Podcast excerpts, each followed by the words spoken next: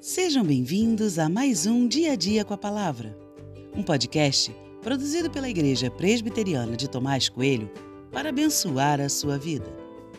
O título de hoje é Há aqui algum profeta do Senhor?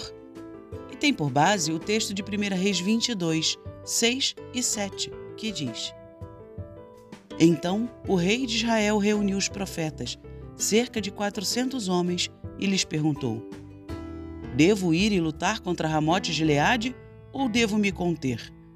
Eles responderam: Vá, porque o Senhor a entregará nas mãos do rei. Mas Josafá perguntou: Não há aqui ainda algum profeta do Senhor para o consultarmos?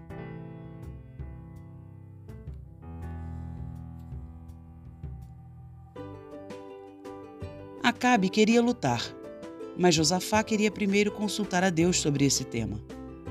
Acabe cedeu ao pedido de Josafá e reuniu 400 profetas que, de forma unânime, falaram o que Acabe gostaria de ouvir. Mas Josafá não ficou satisfeito com aquilo e fez a pergunta que me intrigou: Não há aqui algum profeta do Senhor para o consultarmos? A primeira questão é que quando você está diante de 400 pessoas, é praticamente impossível que você lembre do rosto de todas elas. Como Josafá podia ter tanta certeza de que nenhum daqueles profetas era do Senhor. Mas se eles não eram profetas do Senhor, por que se chamavam profetas? Se Acabe e Josafá já tinham a resposta de 400 pessoas sobre um assunto, precisariam da opinião de mais quem? Essas são perguntas que me fiz e sugiro que você também as responda.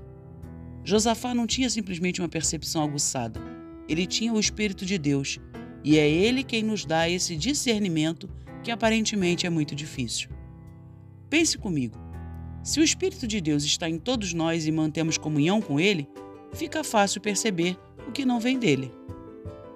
Não é a aprovação de muitas pessoas que deve nos guiar. Todas essas pessoas podem falar algo que não veio de Deus. Não fique impressionado com a quantidade de pessoas. Nem sempre a quantidade representa a verdade. Se você teve um encontro com Cristo, você tem o Espírito de Deus dentro do seu coração. É o Espírito quem nos dá o discernimento adequado para cada situação. Não é preciso temer ou ficar em pânico. Deus tem a resposta certa. Não peça a opinião das pessoas e hoje nem fique procurando um profeta. Busque você a Deus.